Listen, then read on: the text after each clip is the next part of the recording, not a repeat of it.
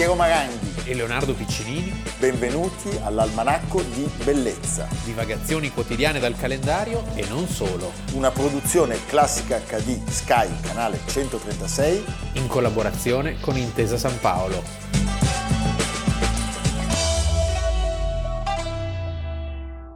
Almanacco di Bellezza, 5 agosto, sempre di più moglie mia, non ti conosco, Leonardo Piccini. Io ti conosco, Piero Maranghi. Sono ancora Piero Maragni. Oggi avete sentito il passaggio dedicato a quel mistero bellissimo che porta il nome di Majorana. Ci occupiamo di uno Bellissimo. bellissimo nel senso che è Inquietante. romantico e Sì, inquietante. Che ricorda molto l'altro mistero, quello del professor Caffè. Eh beh certo, è un po' simile, ci Eh. sono dei passaggi. Sì. Caffè lascia degli indizi, secondo me, che ti possono spingere a più ottimismo. Majorana, Il giorno che voi non vedrete più Piero in trasmissione sarà perché anche lui Grazie. si è voluto unire No, no. a questo gruppo di grandi però. Sì, lui- Quindi entri a far parte di una... lui auspica la, la- la mia di partita sostanzialmente. Grazie Leonardo. Però c'è il procione pronto a sostituirti. Ad Algisa, Sì. infatti hai visto che subito si è alzata in piedi, ritta, dicendo Ambizioso, vengo- è ambizioso, molto è ambizioso. ambizioso un po'. Allora, eh, le teorie sulla scomparsa di Majorana sono eh, molteplici, ogni tanto ne emerge una nuova. Quella, diciamo, più accreditata e triste è quella del suicidio durante il viaggio di ritorno da Palermo. Ce ne sono altre eh, meno razionali, ma, Ma sì, molto ci affascinanti. sono quelle che lo vogliono. È come un po' la scomparsa di- di- del dittatore, cioè eh, ne- No, quello è scomparso davvero. Sì, però c'era chi lo aveva vistato in un paese delle Ande, Sì, sai. come Jim Morrison. Sì, ecco. No, allora, sappiamo che c'era, per esempio, un senza tetto a Mazzara del Vallo che risolveva i compiti più difficili degli studenti come me, cioè le bestie. Perché eh, una delle caratteristiche di Majorana fin da bambino era quella di risol- di risolvere già a 4-5 anni dei calcoli prodigiosi, non Prodigiosi. so, tipo 25.870 diviso 25, quanto fa? 1, Pardon, 2, pardon. 3 secondi e poi lo diceva, pazzesco. Poi ancora a 8-9 anni ti faceva anche le radici quadrate Sì, sì. all'impronta. Di lui si è occupato anche l'immenso Leonardo, Sciascia, non Piccinini. no? eh? Se ne è occupato anche Borsellino. Sciascia propende per il ritiro monastico, come caffè in qualche modo. È vero. E poi, e poi addirittura sappiamo dell'ipotesi sudamericana, perché comunque quando non si trova più qualcuno è sempre in Sud America. Anche perché il Sud America è vasto, Sì. quindi ce n'è per tutti. Ecco, perché parliamo di, di Ettore Majorana? oggi? Perché era nato a Catania il 5 agosto del 1906 in una famiglia antica e prestigiosa di politici, di ministri, eh, di, di una famiglia d'élite possiamo dire. Il padre era ingegnere e fisico, una famiglia che aveva una certa predisposizione per, la- per le scienze, ingegnere fisico e dirigeva l'azienda telefonica di Catania. E il nonno, citiamolo, Salvatore Catalabiano Majorana, era stato ministro Certo. dell'agricoltura e del commercio. Nei governi del trasformista De Pretis. È vero. Non è vero. Ricordiamo che a Catania, se vi capita di percorrere quelle splendide vie eh, di villini costruiti tra 8 e 900, ci sono delle ville proprio della famiglia Maiorana. della famiglia Majorana. E poi c'era anche lo zio Quirino, che era un fisico sperimentale. Lui eh, gli studi li fa a Roma, prima dai gesuiti al Massimiliano Massimo, Al Collegio Massimo, quello dove oggi c'è il Museo Nazionale Romano, dove hanno studiato anche i Mario Draghi, e tanti altri i compagni. Montezemolo, Il Montezemolo. gli Abete. Gli Abe- mamma mia, siamo proprio- Mario Draghi, Montezemolo, Abete, va bene. Sì. Senti, poi passa al tasso, quindi comunque Sì. cioè, si vola Liceo. Tasso, che come è noto era un liceo molto severo, lui prende il diploma di maturità a soli 17 anni. In Quindi già da quello si capiva che era Mi viene da dire come Majorana al tasso solo Roberto Calasso, Calasso che ci è andato dopo però, e fa anche rima. e fa anche rima. Sì. Senti, si iscrive a ingegneria e lo- la frequenta col fratello Luciano. E poi con il grande amico Emilio Segre. Segre e c'è Sì. anche Gastone Piquet, perché qua è tutto un... eh, Tutto in eh, rima. E eh, l'amico Segre lo convince a passare da ingegneria a fisica ed è lì che si forma questo grande gruppo. C'è il connubio con Enrico Fermi e tutti i ragazzi. I ragazzi di via Panisperna, chi sono i ragazzi di via Panisperna? Ne abbiamo già parlato, eh, il gruppo che si radunava intorno ad Enrico Fermi. A Enrico Fermi e a Majorana. E a Majorana, questo laboratorio che avrebbe messo le premesse per la fabbricazione dell'atomica, Certo. Il- eh, un gruppo di scienziati, C'era Pontecorvo, il fratello Sì. di Gillo, che poi scapperà anche lui. cioè, con un duetto Alfa Romeo, a un certo punto sì. sparirà per andare, per andare in Russia Sì, e tornerà però poi a fine vita, come dire, il comunismo non è proprio stato un pranzo No, di gala. no. eh? E quindi questo gruppo di scienziati tra i più famosi della storia del Novecento, sicuramente il più famoso dell'Italia novecentesca. Senti, è stata fondata la prima cattedra di fisica, appunto quella che viene affidata a Enrico Fermi, e eh, tra gli esaminatori c'è anche lo zio Quirino, quello di cui abbiamo parlato prima. Allora, Segre nel 27 decide di passare a fisica e si porta dietro Majorana, l'abbiamo detto. Secondo Edoardo Amaldi, che è presente al primo incontro tra Fermi e Majorana, non è proprio chiaro chi sceglie chi. Questo ti dà il peso anche di Majorana rispetto, rispetto a Fermi. Majorana non era uno che ti dava ragione con facilità. Beh, Era... stu- l'episodio è stupendo. Eh. Majorana va in visita allo studio di Fermi Sì. e questo gli mostra il lavoro che sta portando avanti eh, sul modello statistico dell'atomo, che prenderà poi il nome di Thomas Fermi, Thomas-Fermi, e gli fa vedere la tabella con i valori numerici di quello che è noto come il potenziale universale di Fermi. Lui prende nota di tutto. Lui prende su, su un fogliaccio, scrive Sì. due cose e saluta, chiede qualche spiegazione, se ne va. Il giorno dopo torna. Eh, torna stupendo. e eh, mostra una tabella che ha ottenuto con un procedimento completamente diverso. Si fa mostrare di nuovo i calcoli di Fermi e dopo aver ottenuto eh, Lo stesso il risultato. Guarda Fermi e dice, effettivamente è giusta. sì, Capisci? Eh. Grandissimo. Non è certamente facile andare d'accordo con uno così. eh, e da questo punto di vista bisogna riconoscere l'intelligenza di Fermi che riconosciuto il valore eh, che c'è dietro al burbero eh, inizia questo sodalizio stupendo con Majorana. Majorana, pensate, si laureerà nel 1929 il 6 luglio con 110 elode e il suo relatore sarà proprio Enrico Fermi. la lode è sulla teoria quantistica dei nuclei radioattivi, un tema che Piero conosce molto bene e ci potremo intrattenere per varie Allora, ore. faremo uno speciale Uno dell'almanacco speciale. con Adalgisa in mezzo. Eh?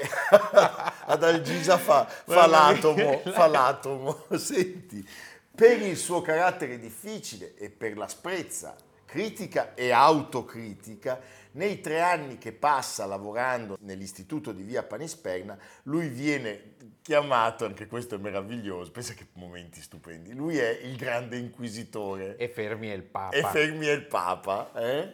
Quando nel 32 ancora la coppia Joliot-Curie Sì. Riesce a ottenere dei protoni da un blocco di paraffina bombardandolo col polonio e il beriglio, poi dopo non faranno una bellissima fine. No. Il commento di Majorana può sembrare sprezzante, Leonardo, perché lui cosa dice? Che cretini, hanno scoperto il protone neutro e non se ne E accorgono. non se ne accorgono. Sì. E questa tesi effettivamente però troverà una conferma, perché sappiamo che Chadwick, vincendo il Nobel, lo vincerà proprio per aver dato questa, questa Questa- sentenza. eh?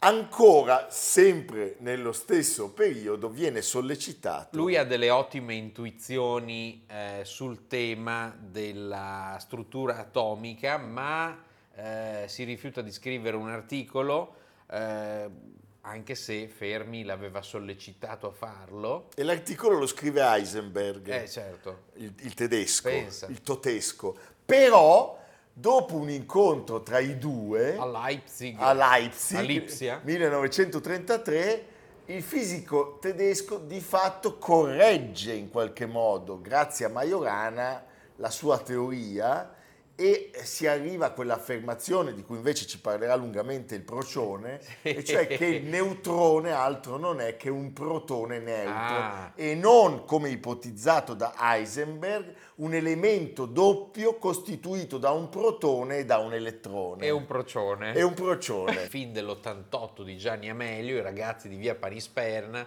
Enrico Fermi è interpretato dall'indimenticato Ennio Fantastichini. Senti, c'è un ritorno da quel viaggio in Italia drammatico. Il padre, l'ingegner Fabio, nel 1934 muore e secondo Laura Fermi, la moglie di Enrico, quello è un momento di non ritorno nella vita di Majorana.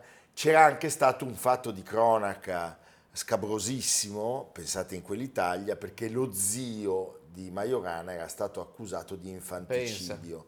Eh, do- processo Perché era morto il figlio eh, in un incendio, l'incendio della culla. Della culla. Mamma mia. Allora, fino al 37 Majorana di fatto scompare già dalla vita civile, si chiude in casa, studia furiosamente, le lettere pensate che riceve vengono rispedite al mittente con la scritta di suo pugno si respinge per morte del destinatario. Quindi c'era già qualcosa, C'era già diciamo, qualcosa. che- 1937 gli viene offerta però una cattedra all'Università di Napoli e eh, lui forse preferirebbe andare a Palermo da Segre, dall'amico Segre, oppure restare a Roma. E dopo un periodo di lavoro eh, stringe un'amicizia con Antonio Carrelli, E nel 38 accetta ufficialmente l'incarico eh, il 12 gennaio del 1938 e il giorno successivo tiene una lezione inaugurale che è anche un grande successo. un grande successo, perché poi ormai questo suo nascondersi l'aveva anche reso mitico. Sì, e comunque certamente. insomma tutti gli riconoscevano il giusto merito e la giusta importanza in questi studi eh, così significativi per l'epoca, perché C'è un mistero nel mistero perché all'inizio lui sembra contento, ma il 24 di marzo consegna a una sua allieva Gilda Senatore un plico contenente una serie di documenti molto sensibili e preziosi, una, una cartella che poi tristemente e tragicamente andrà perduta.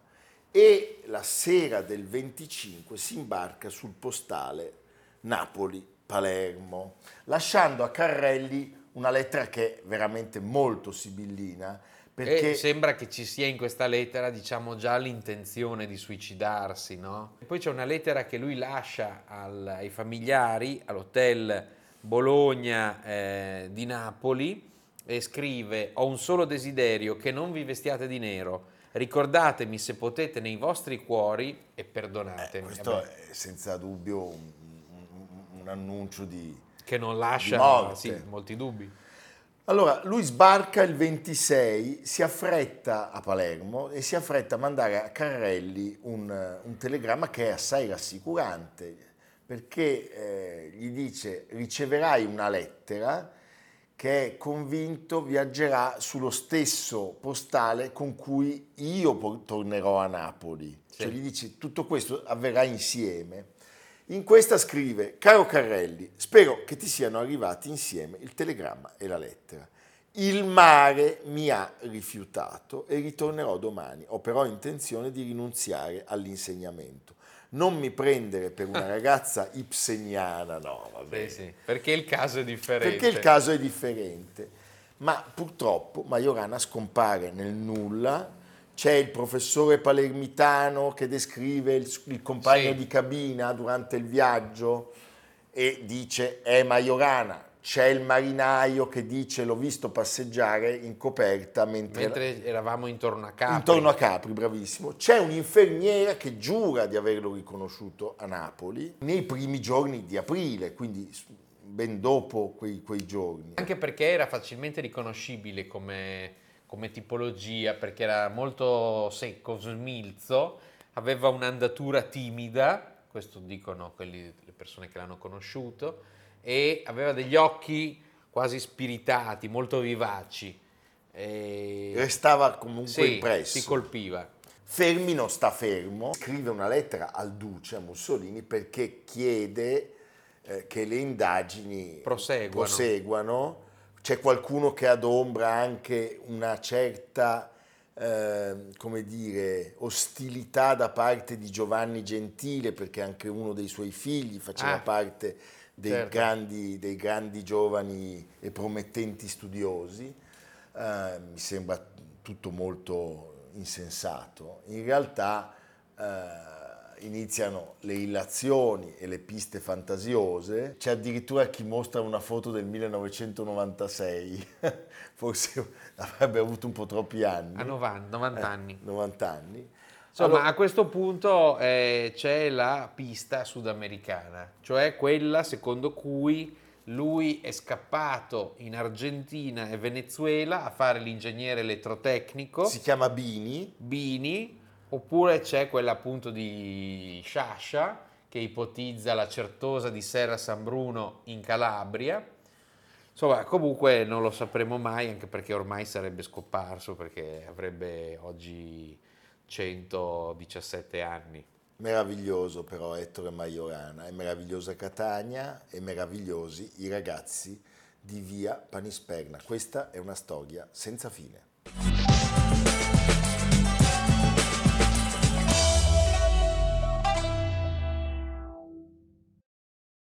Fascination of it to you, do you think? I think a marvelous, healthy innocence. Yes. Um, great pace, wonderful to look at, full of guts, nothing unpleasant. I mean, people go bang bang and people fall over and are dead, but, uh, you know, no horrors, no sleazy sex. In fact, actually, no sex at all if it comes to that. Uh, and a, a sort of wonderful freshness about it, a kind of like a wonderful fresh air. When I came out of the cinema into Tottenham Court Road, I thought, oh Lord, London's awfully sort of gritty and dirty and full of rubbish, isn't it? Because this had all been so. Um... Niente lo avrebbe fatto imbestialire eh, come dirgli, ah ma lei è Obi-Wan Kenobi. Sì, perché a noi sembrano ruoli in cui uno si compiace della propria popolarità, ma effettivamente per un attore dello stampo di Alec Guinness, un ruolo in un film di mh, così a cavallo tra science fiction Che e- oggi possiamo definire un un capolavoro. cla- e poi un classico un ormai, classico. ma per l'epoca non Eh, era affatto certo. un classico, era qualcosa di innovativo. Perché lui nella trilogia originale, quindi nel primo episodio poi sostanzialmente, poi viene riutilizzato ogni tanto con delle apparizioni, perché muore Sì. nel film, è lo, lo Jedi che accompagna Luke Skywalker alla scoperta del, del terrore della morte nera e di tutte le varie implicazioni, ma Alec Guinness, Sir Alec Guinness, Di è, cui parliamo oggi. è stato molto di più. perché lui è scomparso il 5 agosto del 2000 nel Sussex, nella campagna inglese, era nato a Londra nel 1914, È stato uno dei più grandi attori, Attori di sempre. di sempre, un gigante premiato con l'Oscar, ma prima di essere un attore del cinema, grande il suo mentore in questo, David Lean, è stato, Attore di teatro, è stato un attore di nella teatro migliore- immenso, nella immenso. migliore tradizione Sì, inglese. Poi con il gruppo di amici, John Gilgood, Peggy Ashcroft. no, stupendi, stupendi. Senti, come arriva quest'uomo al mondo dello spettacolo? Alec Guinness de Caff era nato il 2 aprile sotto il segno dell'Ariete del 1914 a Londra. Sappiamo che sul certificato di nascita c'è solo il nome della madre, Agnes de Caff, mentre quello del padre è lasciato vuoto e eh, noi sappiamo che eh, questo Guinness eh, Non c'entra con la birra. ma sì, lui sosteneva talvolta che potesse essere la birra e i primati, perché sono gli stessi, poi Ah, l'abbiamo giusto. raccontato. In realtà Primati non nel senso del... no, non i primati, quelli che sono anche qua in E- e ufficio. simmie- e simmie. Le simmie. No, la verità è che l'identità del padre non sarà mai confermata. Lui nel- nella- nella- nei ricordi di infanzia però riceveva le, le visite di uno zio Andrew Gads. è che era un banchiere scozzese che si occupava della sua educazione e si faceva appunto chiamare lo zio. Lui probabilmente eh, immaginava che quello potesse essere il suo, il suo papà.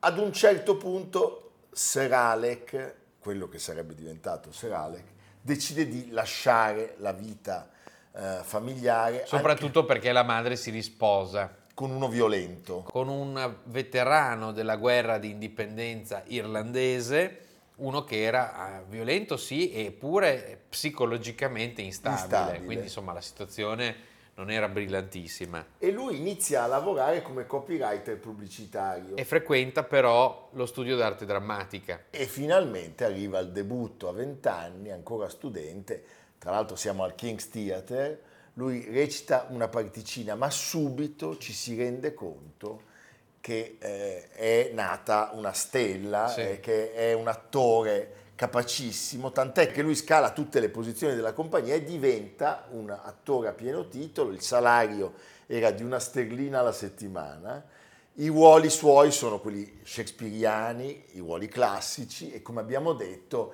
gli attori che saranno poi protagonisti anche del cinema non solo inglese, pensiamo appunto a John Gielgud, a Peggy Ashcroft, quel gruppo c'è anche l'immenso Anthony Quaid. Sì. Senti, durante Che la fa, che fa l'ammiraglio Canaris nella notte Nella dell'Aquila. notte dell'Aquila, Sì. meraviglioso. eh. Senti Leonardo, durante la seconda guerra mondiale Guinness entra nella Royal Navy e, eh, come volontario e serve come marinaio, raggiunge il grado di ufficiale. È perfetto. Ed è perfetto, noi Sì. pensiamo in fondo al film che l'ha consacrato al mondo, Il ponte sul fiume Quay. per cui vince l'Oscar. Vince l'Oscar 1957, David Lean, lui e William Holden, no? sono Certo. i, due, i due grandi protagonisti. Film ambientato nella Birmania del 1943, lui è il colonnello Nicholson, in realtà il film è stato girato in Sri Lanka e ha vinto sette Oscar. Sette Oscar. Miglior film, regia, attore protagonista, fotografia, montaggio, sceneggiatura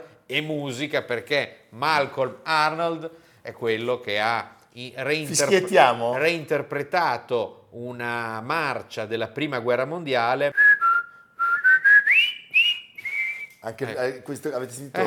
C'era anche il procione. eh. Come si erano incontrati i due? A un certo punto David Lean vede un adattamento da Dickens fatto proprio dal nostro Alec Guinness. Beh, Great Grandi- Expectations. Great Expectation, cioè grandi speranze, e il regista lo vorrà nell'omonima versione cinematografica che realizza nel Bellissimo. 1946. Il successo è immediato e il connubio tra loro proseguirà perché oltre al ponte, lo ricordiamo, Ale Guinness in Lawrence d'Arabia, Passaggio in India, Dottor Givago. Dottor Givago. In quegli anni ci sono anche le commedie brillanti degli Healing Studios di Londra e non possiamo non citare Sangue Blu 1949 perché lui interpreta in quel film, è un film mitico, nove ruoli diversi, nove ruoli e La signora omicidi 1955, altro capolavoro. Di cui faranno un remake i fratelli, I fratelli Coen, Coen. nel 2004. Sono gli anni in cui lui lavora Con tutti. Con tutti, Grace Kelly, Carol Reed, Franco Zeffirelli. Però ecco, il sodalizio con Lynn resterà un po' eh, il fil rouge della sua carriera cinematografica. Però diciamo, Lin è quello dei film forse più belli, ma una delle sue interpretazioni più popolari che tutto il pubblico conosce perché ogni anno a Natale passa in televisione da non so da quanti anni, Ecco, il piccolo il Lord, piccolo Lord. Fauntleroy. Meraviglioso.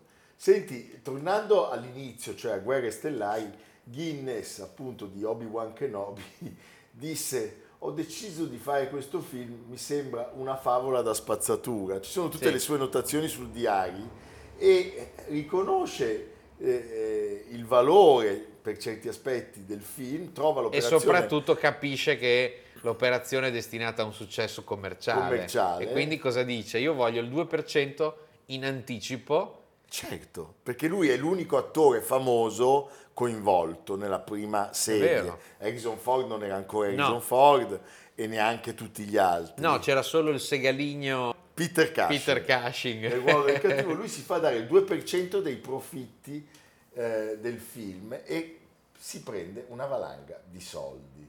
Eh, nel diario scriverà ancora un film molto spettacolare e tecnicamente notevole, emozionante, molto rumoroso, ma sincero. Secondo me la battaglia finale dura 5 minuti di troppo. Alcuni dei dialoghi sono atroci e la maggior parte si confonde nel frastuono generale. Rimane comunque un'esperienza che lascia il segno. A un certo punto però Guinness è un po' Irritato. infastidito da questo successo eh, e, e di, e di essere sostanzialmente identificato solo per Star Wars. Nella sua autobiografia racconta di aver concesso un autografo a un fan che gli dice di aver visto il film Cento volte e, e lui gli fa l'autografo a condizione però che il ragazzo smettesse di vedere eh, Star Wars dicendogli smettila, potrebbe avere effetti nocivi sulla tua vita. Beh, fantastico. Senti, eh, nella sua vita privata lui è stato sposato per 62 anni con un'attrice, Merula Silvia Salman, e è arrivata anche una, una creatura perché nel 40 nasce il figlio Matthew. Si è sempre parlato della sua presunta omosessualità. Lui aveva, pensate, anche avuto una mezza idea di fare il pastore anglicano e mentre indossava un costume da prete cattolico durante un film in cui interpretava, credo, padre Brown Sì.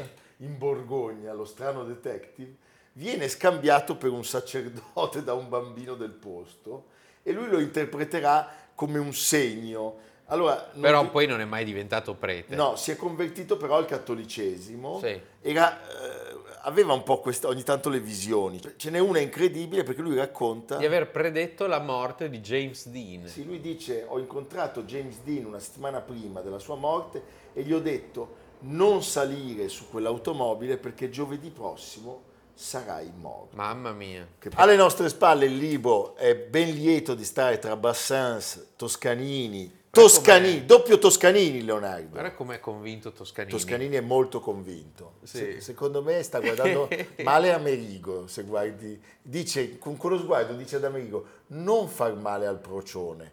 Allora, mi raccomando il libro, ci sono ancora molti giorni agostani, noi saremo qua con voi e il nostro Leonardo ci porta nel verde. Perché so che vuoi andare in Valle Aurina. È vero. Dov'è la Valle Aurina? Aurina è sai, la vetta d'Italia, il punto più a nord della- dell'Italia, anche Siamo quindi Alto Adige, Sud Tirol. Bene. Nelle aree protette più frequentate, l'Alto Adige È meravigliosa la Valle Aurina. diversi piccoli tesori naturalistici come il biotopo Wieserwerfer in Valle Aurina.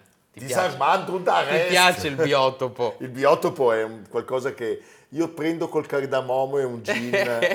Nel territorio di Casere questa torbiera a oltre 2000 metri di quota accoglie piante e animali caratteristici delle zone umide alpine, raggiungibile con una facile camminata di un'ora e mezza, Sì. quindi ce la puoi fare anche tu. eh, ha parlato il nostro. Ha parlato. Ha parlato l'atleta. Il biotopo è protagonista delle escursioni guidate Aria pura respira la vita, che si concludono passeggiando a piedi nudi nei prati, un esercizio benefico per la circolazione sanguigna. Va bene, lo faremo. Ci- sono delle vipere velenosissime, ma va bene così. Noi portiamo il procione che cammina avanti. Tanto lui ha i piedi sono sempre nudi. No, e lui sta davanti e es- esplora e dice: Dai ragazzi, venite avanti. e Piero dietro che E, sei. e- e c'è la mina anti-uomo, va bene, che è stata messa a nottetempo da Leonardo, sempre generoso. Se avete dei dubbi, telefonate a me. Ci vediamo domani. Almanacco di bellezza a cura di Piero Maranghi e Leonardo Piccinini. con Lucia Simioni, Stefano Puppini, Jacopo Ghilardotti, Paolo Faroni, Riccardo Cassani, Nicolò Cazzola e Samantha Chiodini. realizzato da Amerigo Daveri, Valentino Puppini, Luigi Consolandi. Stefania Margheritti, Alessandro Puppini. Una produzione classica HD, Sky, canale 136. In collaborazione con Intesa San Paolo.